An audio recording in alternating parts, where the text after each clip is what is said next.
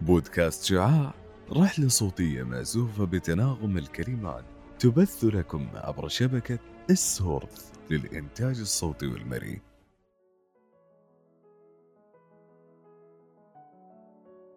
ما بين الشغف وحب المعرفة، ترنمت حكاية تخصص ما على قيثارة الوصف، متجولا حينا ومتأملا حينا أخرى. عنوانه سحر الأرقام ومتعته عبق الكلمات. فهل سبق وقرأت عن هذه الحكاية؟ هنا بودكاست شعاع، ومعكم جوري جلال. سأروي لكم اليوم تلك الصفحات عن تخصص المصارف والأسواق المالية. تبدأ الحكاية بسطورها الراقية، واليوم ستبدأ حكايتنا بالتعريف عن هذا التخصص. يعتبر تخصص العلوم المالية والمصرفية من الأقسام الرئيسية والرائدة في كلية الاقتصاد والعلوم الإدارية، وهو من التخصصات الحديثة لمرحلة البكالوريوس، وكان سابقاً متواجد في جامعة أم القرى لمرحلة الدبلوم. ويعمل هذا التخصص على الربط بين المفاهيم المالية والاقتصادية ووقائع الأعمال في البنوك والأسواق المالية وشركات التأمين، بحيث يستطيع الخريجون في هذا التخصص الالتحاق بالعمل في مختلف قطاعات النشاط الاقتصادي الحكومي والخاص، بما فيها مؤسسات الجهاز المصرفي من بنك مركزي وبنوك تجارية وبنوك إسلامية، بالإضافة إلى شركات التأمين وشركات الاستثمار وغيرها من المؤسسات المالية. يكمن الهدف الجوهري لهذا التخصص لكونه يسعى في إعداد وتأهيل الكوادر الوطنية المتخصصة في تلبية الطلب المتزايد على الماليين والمصرفيين في مختلف قطاعات النشاط الاقتصادي الحكومي والخاص، وتزويد الأسواق المالية بكادر متخصص.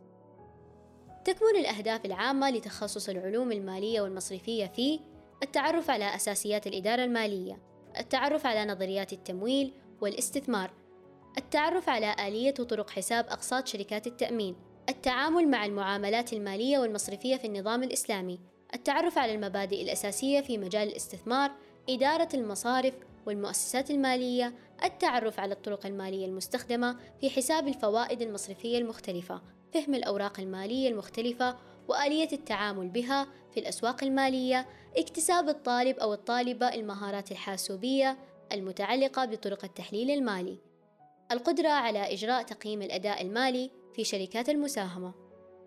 لكل حكاية صفحة نادرة، وصفحة هذا التخصص تتميز في تعليم المعاملات المالية الجائزة عن المعاملات المالية المحرمة، الحالات التي قد يكون فيها اشتباه بين الحلال والحرام وحكمها الشرعي. كل منا لديه شخصية ومهارة تميزه عن الآخر، وهذا ما يجعل التخصصات الجامعية مناسبة لأشخاص وغير مناسبة لآخرين. هنا يتبادر إلى الذهن سؤال: ما هي المهارات المطلوبة للتميز في هذا المجال؟ المهارات الشخصية مثل مهارة التعامل مع الآخرين، مؤهلات رسمية مثل الدورات المختلفة في مجال التخصص، مهارات تحليلية تدل على قدرة المتخصص في التفكير المنطقي، وكذلك معرفة بالتكنولوجيا.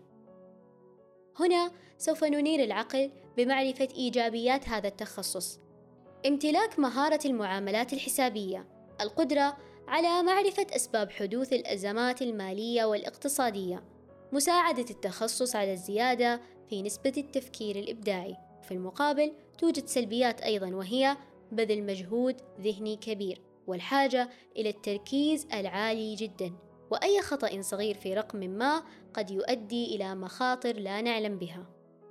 في حكايتنا رسمة ذات معنى، وحتى نتعرف عليها لابد أن نذكر ما هي المقررات الدراسية التي يدرسها طالب هذا التخصص. معاملات مالية معاصرة: يدرس مقدمات في المعاملات المالية المعاصرة عن حقيقة البيع وطرق انعقاده، أحكام المبيع والثمن وما يشترط فيهما لجواز البيع، الثمن وما يشترط فيه، المعاملات المالية الإسلامية المعاصرة، وكذلك الجوانب الفقهية الخاصة بها مثل المرابحة والأمر بالشراء والتأجيل التمويلي. النظام النقدي والمصرفي السعودي: يدرس فيه بنية النظام النقدي السعودي مع التركيز على نشأة ووظائف وأهداف مؤسسة النقد العربي السعودي، خاصة في جانب السياسة النقدية وهيكل النظام المصرفي، النظريات والسياسات النقدية، ويدرس فيها إجراءات السياسات النقدية وأهدافها والأدوات المتخذة لتحقيقها، وكفاءة السياسات النقدية وأهم المشاكل المتعلقة بها. صيغ التمويل والاستثمار في المصارف الإسلامية. يتناول هذا المقرر المواضيع التالية: صيغ التمويل في المصارف الإسلامية وأحكامها الشرعية، تطبيقات المعاملات المالية المعاصرة، محاسبة المؤسسات المالية الإسلامية. الأسواق المالية. يدرس به الأسواق المالية وتقسيماتها واختلافاتها عن السوق الحقيقي للسلع والموارد المالية وعرضها ومحددات كل منها، ومعرفة أدوات ومؤسسات السوق المالية والأحكام الشرعية المرتبطة بها، كما أنه يدرس بشكل خاص السوق المالي السعودي. قضايا مصرفية ومالية معاصرة. يدرس فيها التحديات التي تواجهها، خاصة في علاقتها مع البنك المركزي ومع البنوك التقليدية. إدارة المخاطر في المصارف الإسلامية. إدارة المحافظ الاستثمارية. يشرح هذا المقرر الخلفية النظرية والعلمية في تكوين محافظ الاستثمار في الأوراق المالية وإدارتها وأساليب تقييمها، حيث يتعرض هذا المقرر لمفهوم المحفظة المثلى والمحفظة المنوعة ونظرية المحفظة ونماذج التسعير المستخدمة في أسواق المال، بالإضافة إلى عوامل نجاح تنويع المحافظ الاستثمارية وكيفية قياس مخاطرها وتقدير عوائدها. الخدمات المصرفية الإسلامية. يدرس به أساسيات وقواعد الخدمات المصرفية الإسلامية، وهي الوكالة، الإجارة، الجعالة، الوديعة، الكفالة والحوالة وغيرها من الخدمات المصرفية والخدمات الاجتماعية. تسويق المنتجات المالية، ويندرج تحتها الخدمات المالية من ترويج للتمويل أو فتح حسابات أو استثمارات. ومن المقررات الأخرى إدارة الائتمان المصرفي والتحليل الائتماني، الرقابة والتدقيق الشرعي، حوكمة المصارف الإسلامية، حالات دراسية في المصارف، إدارة الخزينة في المصارف الإسلامية، عمليات مالية ومصرفية دولية، تطبيقات مالية ومصرفية على الحاسوب. عدد الساعات الدراسية لهذا التخصص 138 ساعة. ما أماكن العمل المتاحة أمام خريجي هذا التخصص؟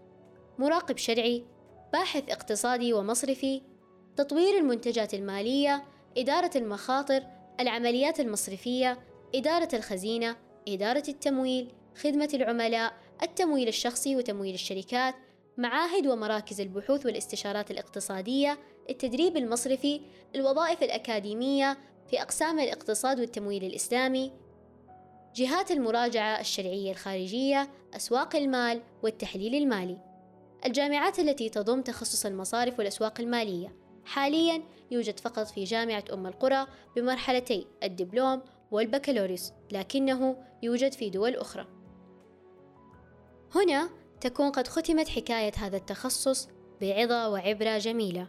يعد التدريب في هذا التخصص حجر الأساس، فمن المهم أن يتدرب الطالب لكي يحصل في المستقبل على وظائف جيدة، فالالتحاق بالدورات الصيفية والندوات وحلقات العمل في الشركات المختلفة كثيرا ما يؤدي مباشرة إلى العمل في برنامج الشركة التدريبي بعد التخرج. دمتم بخير، ونلقاكم في حلقات قادمة بإذن الله.